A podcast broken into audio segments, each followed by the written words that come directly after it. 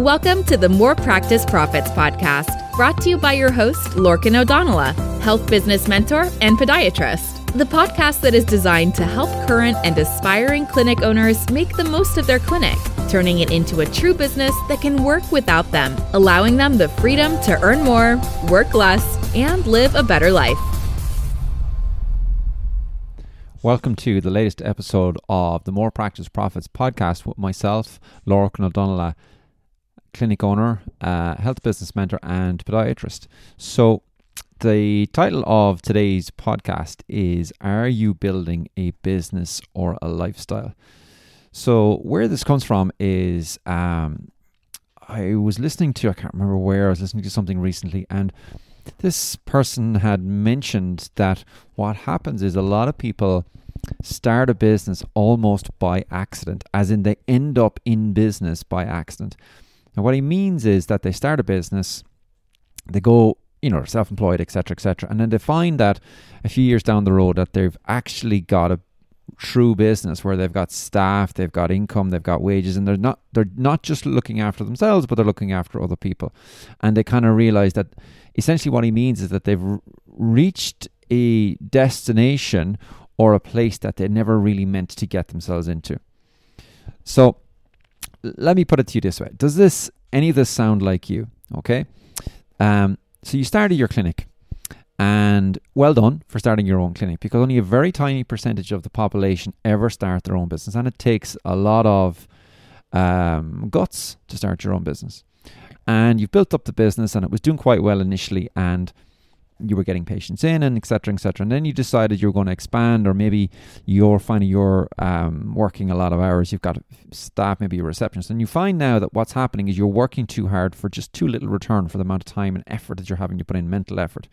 You maybe you find that you're doing everything from a to z um, from uh, accounts to treating patients to maybe answering the phone if the receptionist is out etc etc um, maybe you find that you're the first in in the morning. You're the last to go home. You're the one that has to be there to uh, make sure if the alarm goes off to come back and, and turn it off, etc., etc. Um, and you don't know how you've ended up in this position. And I've had clinic owners say to me that they feel like they've built a big trap for themselves and that they're close to burning out. Um, and really, what people are looking to do is they're looking for the, the opposite. They're looking to build a better life. They're looking to build one where they don't have to overwork to get a good quality return. They don't have to do absolutely everything all the time, and and, and they don't necessarily have to be the first to turn up to open up in the morning or to uh, to hang on to lock up. That staff can do this for them, and that they want to have freedom of choice. They want to have freedom to whether decide uh, how much work they're doing, etc. Whether to see this patient, uh, they don't want to feel trapped by their own business and they certainly don't want to feel burnt out anymore. Um, and I've felt all of this, and this is something commonly I hear. Almost every clinic owner I speak to at some point feels like this. And the clinic owners who come and ask for my help, who join my coaching program, this is exactly what they say. And what there's some common mistakes that I tend to see, and the mistakes that people make, that clinic owners make, and I have done them, is that they think that clinical, good quality clinical work is enough. It's going to get them through. And that'll get you so far. 100% it'll get you so far. But at a certain point, it kind of plateaus, and you'll find that you can actually grow your business sustainably with just good quality clinical work. Now, obviously, you do need to have, as a given, good quality clinical work. Or what I also see is that clinic owners are getting in their own way. So I have a client that at the moment, this is exactly what this clinic owner is doing. That essentially they are their own worst enemy to a degree, as in they're not m- moving their business along like they should be moving along because they are the one that's stopping making the decisions, getting things done. For, exa- for example, when they want something done, instead of passing it on and having ab- or, or, delegating it to a staff member, have them do it and present it to them, they're saying, I'll do it faster if I, I'll get it done better if I do it myself. So they're getting in their own way. And often this is what happens with clinic owners. We get in our own way. We feel we have to do everything. Um, and as a result of all of this, what we do is we end up, and the mistake is we end up building a business by mistake rather than a lifestyle. And the lifestyle we have is dependent on the business that we have. And I have done exactly this. And it took me a while, quite a while, to sort it and to turn it the other way around, to build a business that basically gave me the lifestyle I want. Um, and I swore I'd never go back to one that basically the business determined my life instead of my life determining what kind of business I want to have. So my wish for my clients, my the clinic owners that are part of my uh, coaching group, is that this is what we do. And it's almost a mindset change I have to give them. That when they come to me, they're like, "I want to, I need to build a, build a better business. I need to make more profit, etc." And what we do is we almost stop and we slow down and we say, "Look, that's not necessarily maybe the best thing for you. First, what we're going to do is we're going to the overall is we're going to try to attempt to build a lifestyle. We're going to focus on what lifestyle we want, and the business is there to serve that. So rather than simply looking at what goals they, they want, and when we say goals, usually what people mean is I want to make this much money, I want to work this many hours, etc., etc. We first look at what kind of values do they have. What values do they have? Because our values, if we're if we're running a business or we're working and that is not in tune with our values, we're going to find no matter what we do, even when we reach our goals, we're not going to be satisfied with, with the journey or with the destination. So we begin with the values rather than the goals. Then, obviously, once we know what values we want, that allows us to kind of figure out the next step, which is to figure out what kind of lifestyle do we want to have. Once we know what kind of lifestyle we want to have, we can then figure out what goals, what financial goals do we need to have to achieve that lifestyle. What income do we need to do? What turnover do we need to have? What profitability do we need to have in our business to give us that lifestyle? So let me stop for a second and I'll explain this to you a little more. If you work out that actually, you know what, I only need to make, for argument's sake, a hundred thousand pounds a year to have the lifestyle that I r- will keep me com- really happy. Well, then why build a business that's going to maybe make you 200,000 or 300,000 if that business causes you to lose that lifestyle and to be start to feel burnt out or start to feel uh, tied to the business.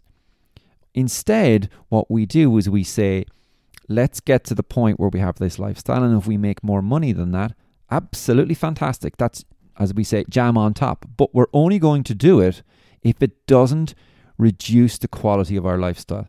So we begin by getting the business to, to, to, to provide us the lifestyle we want. And then if we're going to grow any further, which I encourage people to do, we make sure it does not lead to reduction in our lifestyle. And this is the mistake that clinic owners make. They start a business, they get the lifestyle, they keep growing the business, and they find it, and when they look back, they kind of go, well, what's happened to my lifestyle? Why has this happened? And what we need to do is continually go back to our values. Is this what the kind of life that we want to live? And if it isn't, we're going to make some changes for the positive to make that business. We're going to remold that business to do what we want it to do. So how do we do that? How do I do that, Lorcan? You're saying, okay? So well, there's a few things we would do. The first is, and it's it's actually not that complicated. The hardest part is getting out of your own way and doing the work. So the first thing we do is we make sure that we have some smart business strategies in place. Because obviously if we use smart business strategies, we're going to get a better result. We have to have really effective marketing. And unfortunately, I see so many clinic owners, they have marketing that is entirely ineffective uh, ineffective rather, and it is a waste of money. So we want to make sure we've got marketing that's effective. We want to have a clear plan that we're going to follow, like a path almost that we're going to follow. And there is bite-sized steps. So I found that in my coaching program that it, I give them the plan. If I give up too big of a plan or too many pieces to, to digest or too bit too many bits to do, too much to implement, that nothing gets done, becomes overwhelmed. So what we do is we break it down and we want to have bite-sized pieces. Just do this next piece. And when that's done, let's talk about the next thing and the next thing. So bite sized pieces. Because as they say, how do you need an elephant? One single bite at a time. And then you need to make sure that you get out of your own way, that your mindset isn't stopping you doing that next thing, getting to that next step, and so on and so forth. So, what I want you to take away from this podcast is that instead of having a business that's driving your lifestyle. And in all likelihood, if you're listening to this, it's probably not satisfying you at the moment. It's probably not giving you the lifestyle that you actually really want.